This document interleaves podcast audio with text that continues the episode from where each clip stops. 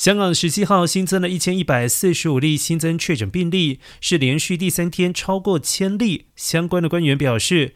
最近几天，本地确诊有上升的趋势，相信病毒正在社区传播。